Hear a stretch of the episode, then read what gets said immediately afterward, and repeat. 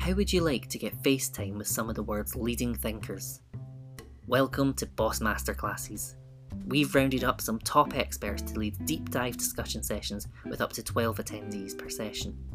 Each masterclass is split into separate parts to give you time to digest and mull over some of the information and allow you to follow up at the second session. You'll also leave with new tools, skills and ideas to take back to your team. Boss Masterclasses are available now, all led by experts, all designed exclusively for you.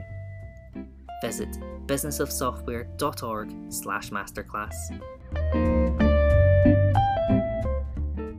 Hello and welcome to Boss Podcast episode thirty-nine. I'm Kirk Bailey and this week I am joined by the Ubermensch Derek Sivers, founder of C D Baby and author of Anything You Want. Welcome to the Business of Software podcast, where we share talks from our conferences and discussions with software people that will make you think. You can find out more at business of software dot org. Derek Sivers has been a musician, circus performer, entrepreneur, TED speaker, and book publisher. Long ago, he started C D Baby and wrote the great little book called Anything You Want about that journey. In this Boss Talk, Derek will offer some perspectives on what we can do to be more mensch and make the world a better place, how we end up on the right side of history, and why we should keep our eyes on how the game we play is going to end. Derek breaks the mould in two ways for his twenty nineteen Boss Talk, by opening the session with an auction and then closing the talk with a Q and A session that sees the audience answer the questions instead of asking them. Happy listening. So Mark asked me to start out by doing something ridiculous. So I'm going to, I went to the bank and I got a fifty dollar, sorry, sorry, fifty pound note. And we're going to auction it off for a dollar, just to be ridiculous. Sorry, sorry, pound. I'm new here, I'm getting used to this. We're gonna auction off the fifty pound note for a pound. Does anyone want it? Okay, this could be really convenient if you have any coins you would rather swap for a bill.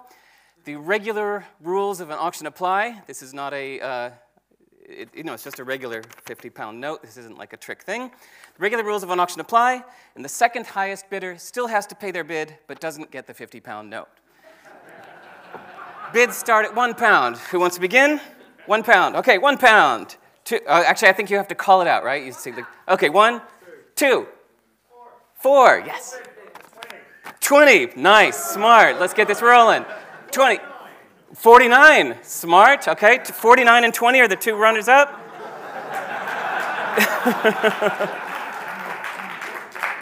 Anybody else? You better, you know, you better keep bidding or somebody has to keep bidding, otherwise you're out twenty pounds and you get nothing. Sorry? fifty, smart, okay, forty-nine and fifty. Okay? You don't want to be out forty-nine pounds, right, for nothing, right? Anybody else? We got forty-nine pounds, fifty. Okay, there we go.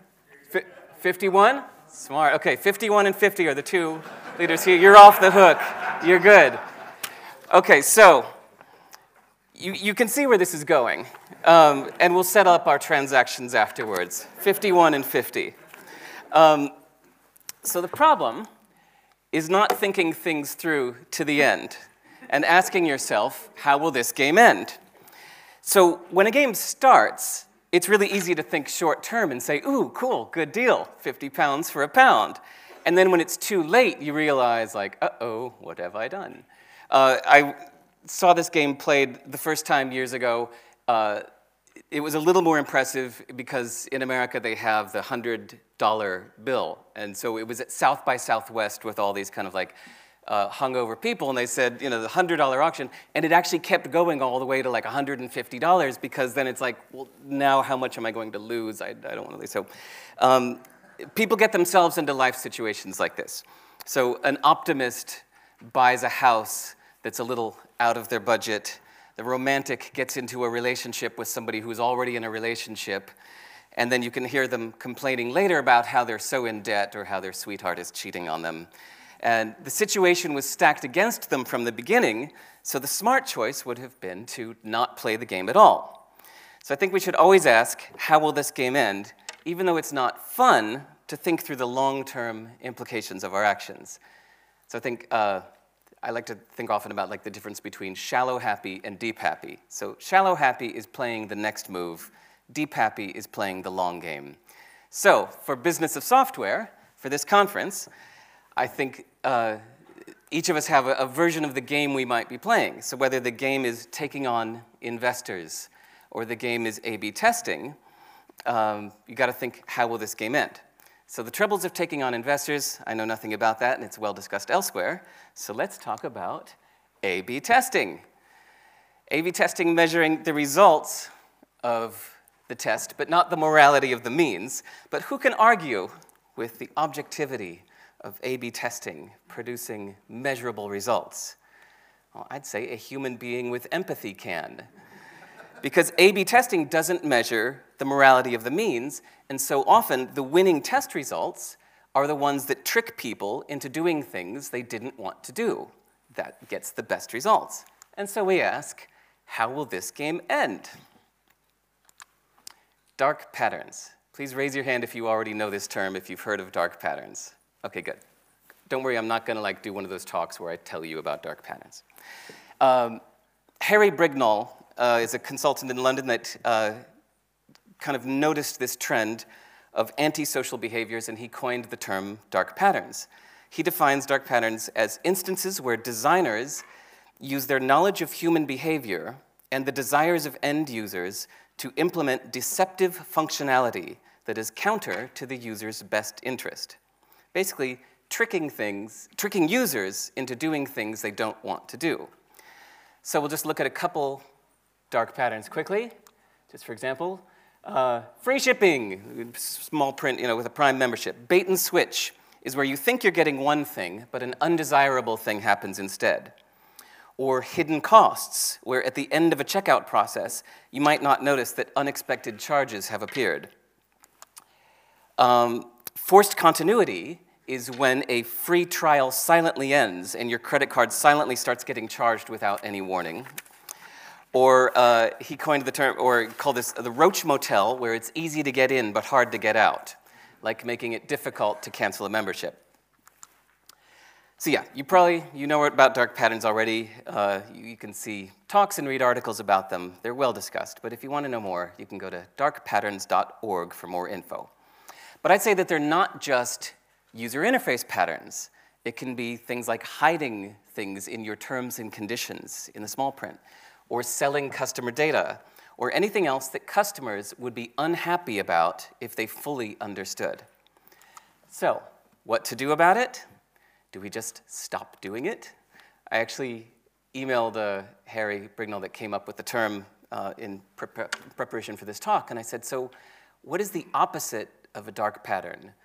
And he said, um, not doing it. I said, no, I don't know, I think we can do more than that. Um, I think the opposite of negative x is plus x, not zero. Um, the opposite of a mountain is not flat ground. The opposite of a mountain would have to be like a crater in the ground. So I like playing this uh, thought game where I ask myself, what is the opposite of something? Um, sometimes it's a pure creative exercise where you focus on one facet of something and you take just the opposite of that aspect of it. So I often imagine a, uh, you know, let's just say a Ruby. We're at a programmers conference.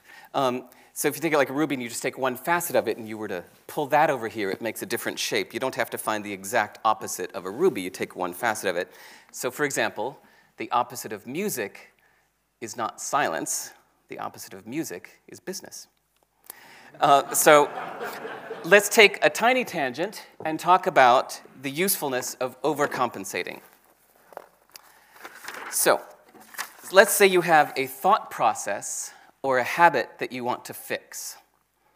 So let's use the metaphor of a bunch of bricks on a seesaw. Right now, all the bricks are stacked on one side. Let's say that this is the metaphor for how you have been and how you are now.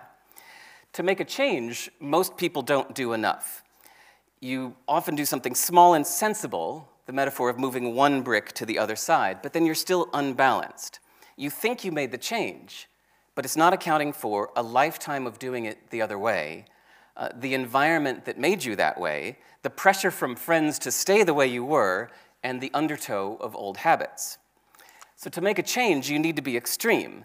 You need to go all the way the other way. It will feel like overcompensating, but you have to stack a huge pile of bricks on the other side. And this new you will sound extreme, and it will sound exciting, and you will think that you are now going to be completely changed. But actually, the old stuff is still there. So what you really needed to do, this is what you needed to do to balance, to compensate for all that cultural baggage, the self-identity, the habits, and the history, is you needed to overcompensate to balance it, and then eventually it will sink in and become your new normal. So now let's talk about the word mensch. Who already knows the word mensch? Please raise your hand. Okay, cool, about half the room. So mensch is a Yiddish word that means a person of integrity and honor, uh, someone of noble character with a sense of what is right and responsible. Uh, the concept originates uh, with Cicero in sixty B C, had this notion of humanitas, meaning the human nature, civilization, and kindness. And I thought it was interesting when I geeked out to get ready for this talk and I was digging into this, I found out that the, uh, in that same code of conduct, that this, the word philanthropia originally meant loving what makes us human. I thought that was cool, especially considering Stephanie's talk later today. Um, so humanitas, when translated into German, uh, was translated as Menschlichkeit, and so the Yiddish word Mensch is the cognate of the German word Mensch, meaning human being, which you might also know from Nietzsche's proposal of the Ubermensch, which means a human being that doesn't try to chit-chat when driving you somewhere. So, is it enough to just stop doing dark patterns? No, I think we need to overcompensate for our morally challenged neighbors on Earth. We can't improve the world just by not doing harm. I think we need to actively do good. We need to be a mensch. So I'm going to propose at this conference that what we need are mensch patterns. Things where the clients, the customers, will say, wow, that was unnecessarily and extremely, shockingly cool of them. We need to overcompensate with the opposite of dark patterns, things we can do to make the customers amazed. So uh, one example was uh, Zappos, you might have heard, when they're training new employees, uh, during the training process, they will pay people four thousand dollars if they quit during their initial training. They do this to make sure that someone really wants to work there and is not doing it just for the money. Uh, I also heard that Zappos, uh, at least when they first started, they would uh, tell you that they were shipping something by regular delivery and your shoes will arrive in three to five days, but then they would actually overnight them uh, anyway. And so people would go, whoa, that was much faster than I expected. That's amazing. Uh, Nordstrom, the American clothing retailer, has a famously generous return policy that says, they loudly announce, you can return anything, anytime, even if you've worn it for years, we will always give you a full refund of anything you want to return. So once, it's apparently a true story, uh, a man brought in a set of used car tires and brought them into Nordstrom for a refund. They're a clothing store, they don't sell tires, but the manager of the store looked at the price of the tires and what the man wanted, and I spent one hundred forty dollars on these tires, and said, all right, we will refund your one hundred forty dollars, and gave the man one hundred forty dollars and took his old used tires. And this story is legend. So I think that the cost from Nordstrom to do this was one hundred forty dollars, but the goodwill generated by this story was priceless. You can find it that the story is told over and over again, and now, because the story is told like a legend, everybody knows what extremes Nordstrom will go to to Uh, refund your purchase, so everybody feels more comfortable shopping at Nordstrom because they used a mensch pattern. So I think you can look for dark patterns in the world and play the what is the opposite of game to think of how you can be remarkably opposite of the evil doers of the world. To be shockingly and remarkably considerate and then tell that story loudly for your competitive advantage. If you want to find uh, more great examples of, of mensch patterns, uh, Seth Godin, I found, uh, ever since his book Purple Cow, which was kind of about this, like how to be uh, remarkably uh, noteworthy, re- be remarkably awesome. Ever since then, his blog is constantly has an ongoing stream of new stories of cool little companies doing things that are shockingly remarkable and cool and generous. And so lastly, you know how talks work, and you're supposed to kind of end with something that you began with. So the Mensch pattern, I thought I should do, since I started out with the dark pattern, is I secretly had two fifty-pound notes, and these guys will both get one. Thank you.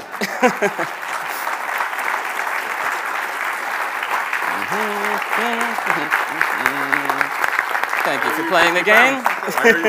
Oh, you you owe me fifty pounds? All right. You owe me one more? Yeah, it's Supermensch. There we go. Ubermensch. Hey. All right. So um, I've got more. We we need two uh, two microphones for the audience.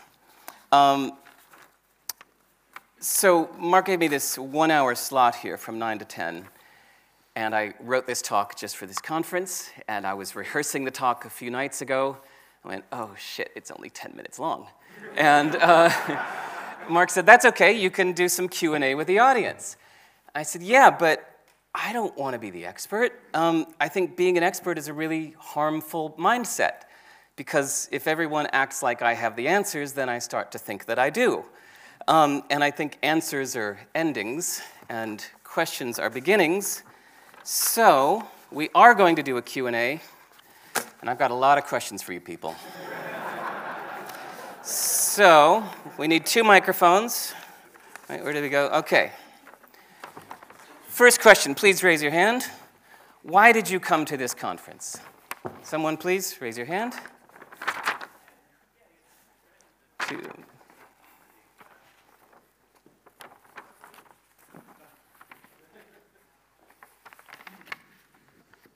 Hi, I'm Virginia. Nice to meet you. Um, because Ed was very, very kind in how he pitched me the event. So Ed Grundy, and uh, I think he convinced me that it was different, and it is actually different, so it worked. Cool. Anyone else, please? No, thank you. Oh, thanks. Yeah. I came, Derek, for two reasons. One is because you've been shockingly remiss in not coming back to Business of Software since your last visit, and it's been the only way to, to get to finally see you.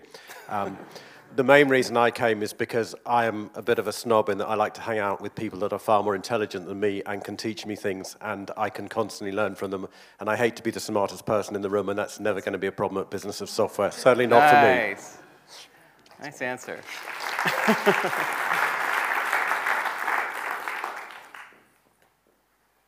Yeah, but who, way, so can I just jump in? The way I do Q and A normally, rather than A and Q, um, is that you catch my eye, and then I'll make sure that there's a mic there, so we don't have that, okay, next question, and then someone on the other side of the room puts their hand up, and we run around.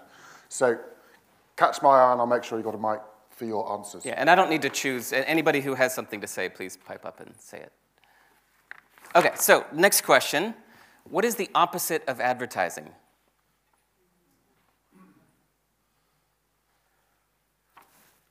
Down here. Reputation. Reputation? Ooh. Thank you. Good one. Helping? Helping. Okay.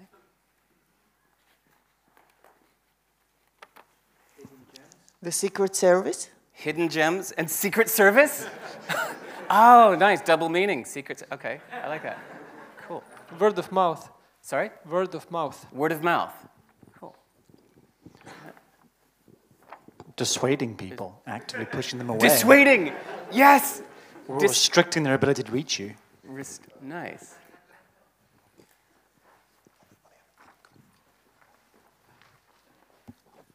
Having a business model. Oh, okay, let's end on that one. Nice. Okay. Would you shut down your company if it was no longer needed? Okay, that was easy.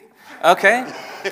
Um, getting more personal, is your company, the, the business that you're doing, is this art for you? Like, is this personal expression, or is it just business? It is, because I love doing it. It's the thing that keeps me from being bored and engaged in life. So would you do it even if you were the last person on Earth?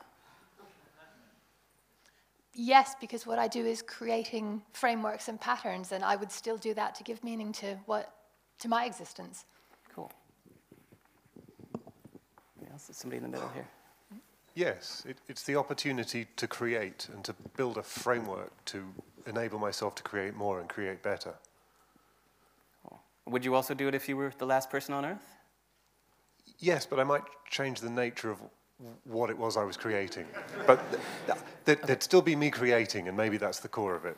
So are you doing kind of a hybrid between like scratching your own itch and doing something you want to do, but also making it appealing to others? And so if there were no others... If it wasn't scratching the itch, I wouldn't do it. Okay. It's my itch. Okay. And other people are also itchy, so that's helpful. Got to scratch them all. Cool.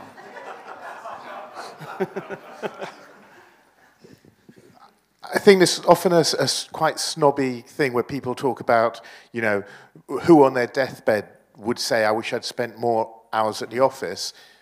I kind of like spending my time at the office. Yeah. I don't regard, you know, maybe I, I'm, I'm, I, I'm lacking of imagination and not having hobbies, but that is something I enjoy. So yeah. To answer your question, the last person, if you're the last person on Earth, it's rather hard to manage a team of people, given there wouldn't be any, or to have any customers. Mm-hmm. But the broad elements of just running a business is a passion. Cool. In my view. It's funny, I had this, uh, an old girlfriend of mine from like twenty years ago. Uh, I didn't even remember having this conversation, but we talked for the first time like twenty years later, and she said, and she asked me that last person on Earth question about making music. And she said, do you remember that conversation we had twenty years ago? I said, no. And she said, okay, she said, because I've been asking everybody about it ever since, that twenty years ago, I asked you that if you were the last person on Earth, would you still make music? Do you remember that? I said, no. And she said, well, what would you say now? I said, yeah, of course I would make music if I was the last person on Earth. She goes, and she like, tears her hair out. She's like, I can't even fathom that. How on earth would you make music if there was nobody else there? I said, well, how on earth could I not? What else would I do? And, uh, and she said, well, and I, we'd realized we had this like different worldview where ultimately, she said, ultimately everything I do is for other people. And I went, oh, well, ultimately everything I do is for myself. And it's just like this different worldview. And, but then that got me thinking about business. And I think a lot of people in this room, like you said, you know, it's, it's, it's my itch. It's, you're doing things, it's like, well, this is just what I want to do. You know, the, your passion example. And um, yeah, anyway, I just find it interesting to see if it's perfectly valid to have the completely opposite point of view, to say like, well, no, the whole reason I'm doing this business is for other people. Uh, sorry. So in, in, in my case, uh, like uh, twenty years ago, I, I suffered um, severe repetitive stress injury. Mm. Uh, and I had, it was in the dot-com boom and everyone was creating these great companies and I thought that was the future. I couldn't participate. Mm. I was locked out. Oh. And uh, I started a company. I started researching voice recognition technologies back in two thousand or nineteen ninety-nine. It was around then, um, and uh, basically I've devoted my life to trying to uh, make it seamless for me to interact with computers because nice. I couldn't do it, um, nice. And I've failed. um, but life's not so bad. I'm, I'm a healthy individual, but I cannot press buttons. I can't click mice. Wow. And uh, so. You know, like, it's a kind of, you're excluded from participation, but you want to participate. Huh. It's like, what? So that's it. It's my passion. I want, I want to create a product that will enable people who are similar to me to not have that problem. Right. And I've not found a solution yet. Wow. So cool. That's my story. That's nice. Thanks. Um, I think we've got one more, one more okay. there, but I, I probably would think about not running the conference if I was the only person on there. um, it would be would a just, pretty sad and lonely conference. You would just make the shirts. Yeah. You know? Hey, Derek. Oh, thanks. So I, back to your question, um, if you're doing it for passion or... Mm. So I used to think the same way, where it was an expression of everything I could do. And uh, recently I've changed my view because I feel like that's a little bit egotistical on my part. I should build a company that will outlive me to serve more people. Mm-hmm. So I feel like a balance would be good to mm-hmm. somehow take a step ba- take a step back and treat it as a business a little bit sometimes, mm-hmm. just for its own sake. And then the other question, if I would be doing it if I was the last person, no, I'd probably try to hunt something. ah, right. Okay, so that's a good transition into, I, I have another question about investors. That how do you reconcile having investors? Um, I never had that experience, so I'm wondering, like, is it creepy having other people's fingers in your creation?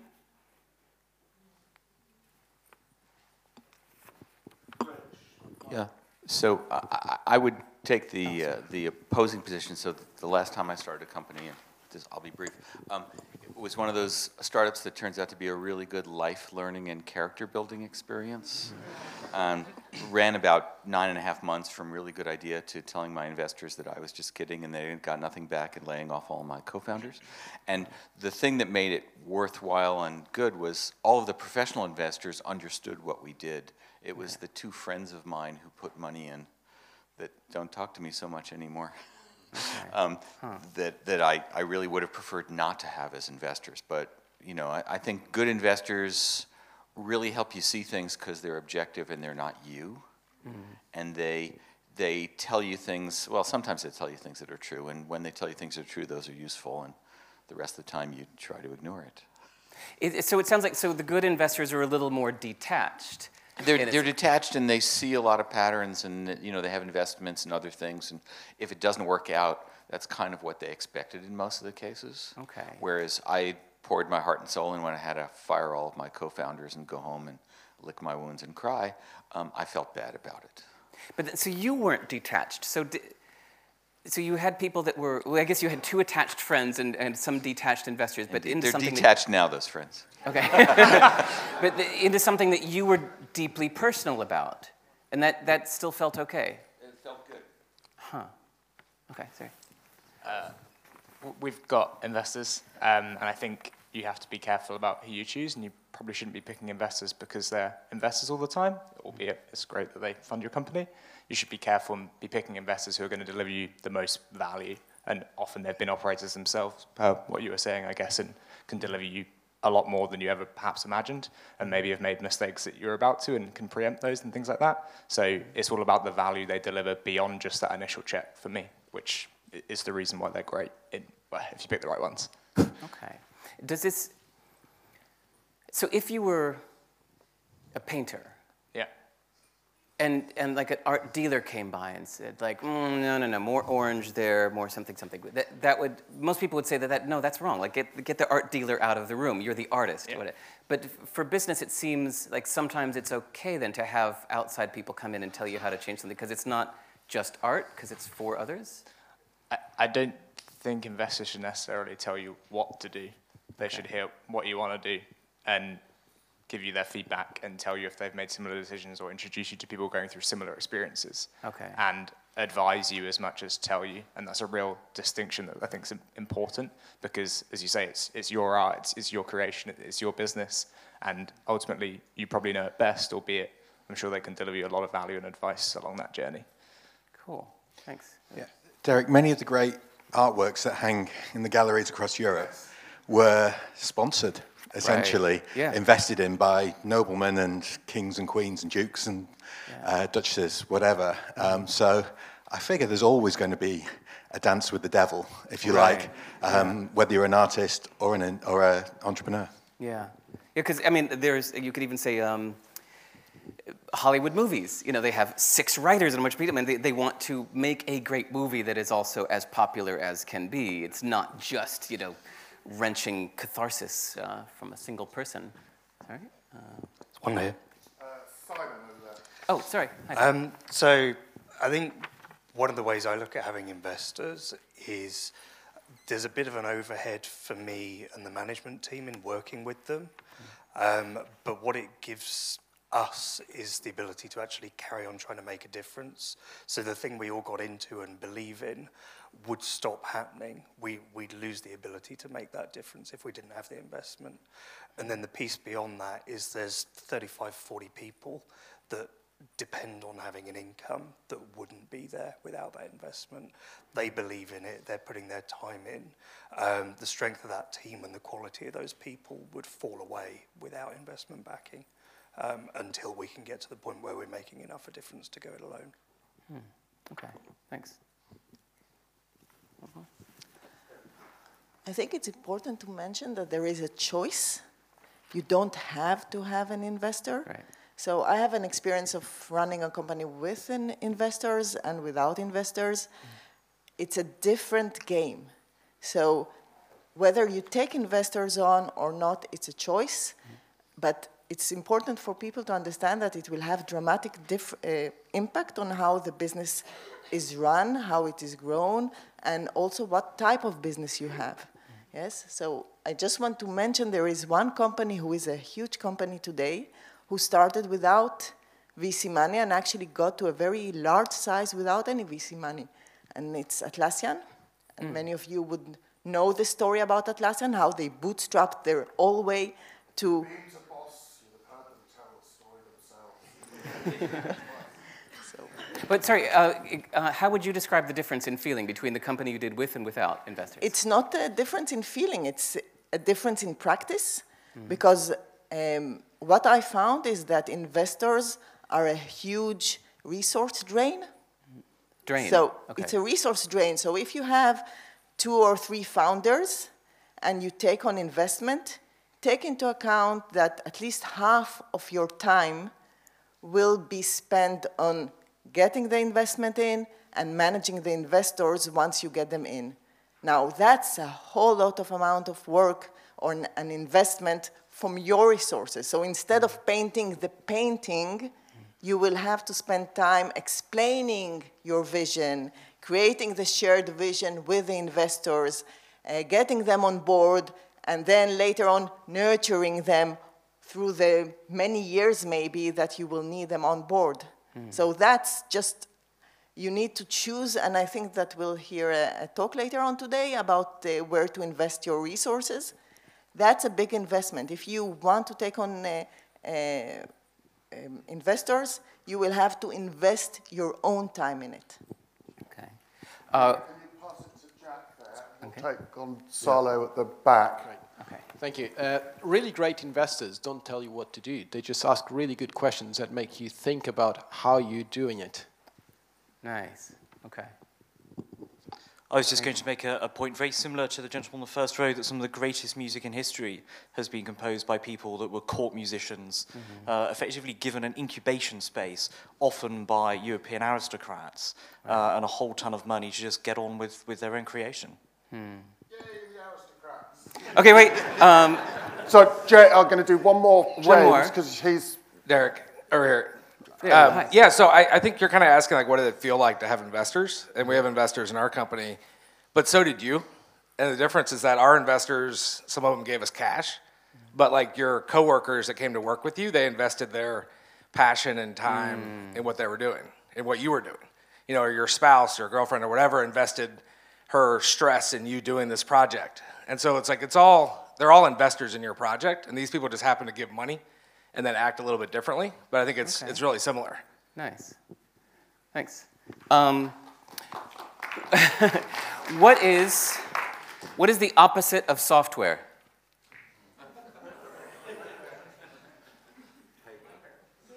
What did you say, pay cut? Paper. Oh, paper, nice. Hardware? Simplicity. Nice. Simplicity. Human? Human? Ah. Walks in the countryside. Yeah. ah. Okay. We'll end with that one. What is the what is the most interesting new word you've learned lately? Flax extension. Ubermensch. Yeah. That's right. What did you say? Flax extension? Flax extension. Flex tension? oh, oh, oh. Sorry. Okay, yeah. Okay. Got it. No, Mom. Okay. Um, has anyone read the book Art of Profitability? Yes. Wasn't it awesome? It was, yeah. That was my only question. um, uh, do you remember when Chris Farley interviewed Paul McCartney on Saturday Night Live and he had a talk show? He's like, uh, do, do you remember the Beatles? Uh, that, that was awesome. Okay. Um, so what book about business has changed the way you think about it in a major way? Think, really, you, you applied that to business? Every single minute of the day. How so? Um, all the executive teams I work with, uh, sorry, the executive teams I work with think that they they come to work every day believing they are thinking logically and that they've gotten all the way there on smarts, and every single one of them is completely blind to the biases they bring and the and the issues they've got. So. I, Sure. Uh, it's Daniel Kahneman's Thinking, Fast and Slow. He got a Nobel Prize for it, I think. Pretty good. It's mostly, yeah, it's, it's uh, mostly it, a psychology book. Yeah, it's, it's, it's all about biases. How we think we are rational and mm-hmm. all the underlying biases that actually show that we're not very. Huh. Okay.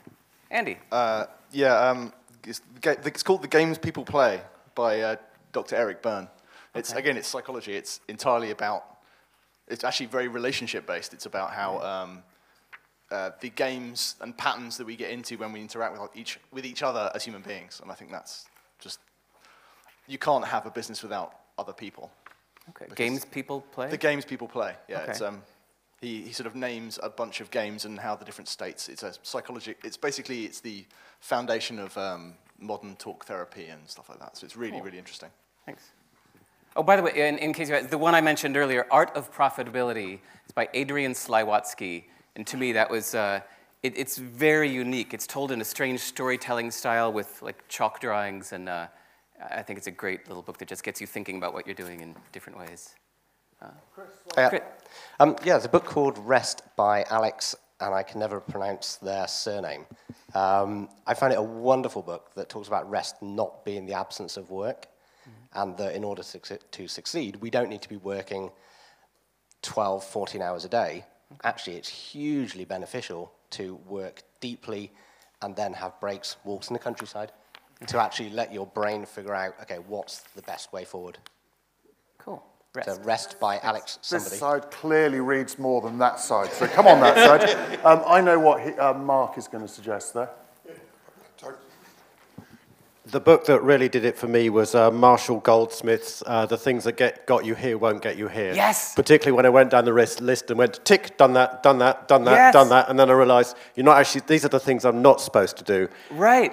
Um, Sa same here. I felt like he was hiding under my desk taking notes of what I had been doing and I shouldn't have been doing. That. Yeah, that book is, yeah, What Got You Here Won't Get You There. The, the idea is, that, um, if you don't mind me, uh, the idea was it takes a certain set of skills to get you from nothing to a certain amount of success. But then to go from that level of success to further success uh, is a completely different set of skills. And what happens is people often try to use the same skills that got them here to get them there, and you need to completely change your game to get further. Brilliant book. What's his name? Mar Marshall? Marshall Goldsmith. What Got You Here Won't Get You There. Thanks. So. Uh, Nassim Taleb, Skin in the Game. Skin in the Game by Nassim Taleb, ah, the okay. author of Black Swan and other books. Um, builds on Thinking, Fast and Slow. In a way, it looks at incentives and how they change systems. I particularly like the chapter about soul in the game, mm-hmm. where he talks about like artisan cheese makers. Could you make them more efficient? Yeah, for sure. But that would take sort of the magic out of what they do, and try to apply soul in the game to everything in the way mm-hmm. I do business. Nice. Okay, Skin in the Game by Taleb. This is a really good time to point out. It's almost like you've been reading my mind and working out how I work various different things in. Um, we have a reading corner um, in the um, networking area, so if you just want a quiet moment, um, if all of this excitement and shouting and um, questions and answers and all the rest of it gets too much, um, you can go and hang out in reading corner. There are some great books, including um, my youngest, uh, eldest daughter's favourite book, which is yours. Um, And also, where's Dwayne? Is Dwayne here? Dwayne Jackson's four thousand Days, which I thoroughly recommend, one of the um, most entertaining reads um, ever. Um, and yeah, there's a bunch of, I think your book's there, a bunch of other, other books as well. So if you've got books that you've bought um, that you want to share with someone, bring them along as well. But um, it's just a little quiet corner. And if people are reading, don't disturb them. It's introvert friendly. Yes. So I would uh, recommend Let My People Go Surfing uh, by the, the Patagonia founder, and I think actually like the Mensch patterns, like they use a lot of like really good patterns, like you know helping the the environment and just like treating people really well. Cool. Uh, so I really recommend that one. Uh, Let My People Go Surfing? Yeah, okay. It's uh, by the, I don't know, like he has a French name, I cannot pronounce it. Okay. Uh, yeah, thanks. But it's it's really, really good. Yeah, I'd like to recommend uh, Seth Godin, This is Marketing. Oh, uh, I haven't read like that yet. A, a okay. manifesto for what marketing should be. Okay. Um, you know, picking this, your smallest viable audience, uh, enrollment, not kind of manipulation, but actually going to where your customer is and finding a group of people large enough that you know you can you can serve. Cool. So it's really good. I haven't read the book yet, but that little idea of the smallest viable audience is pretty profound. I like that a lot. Thanks for listening to the Business of Software podcast. For more information, go to business of software dot org.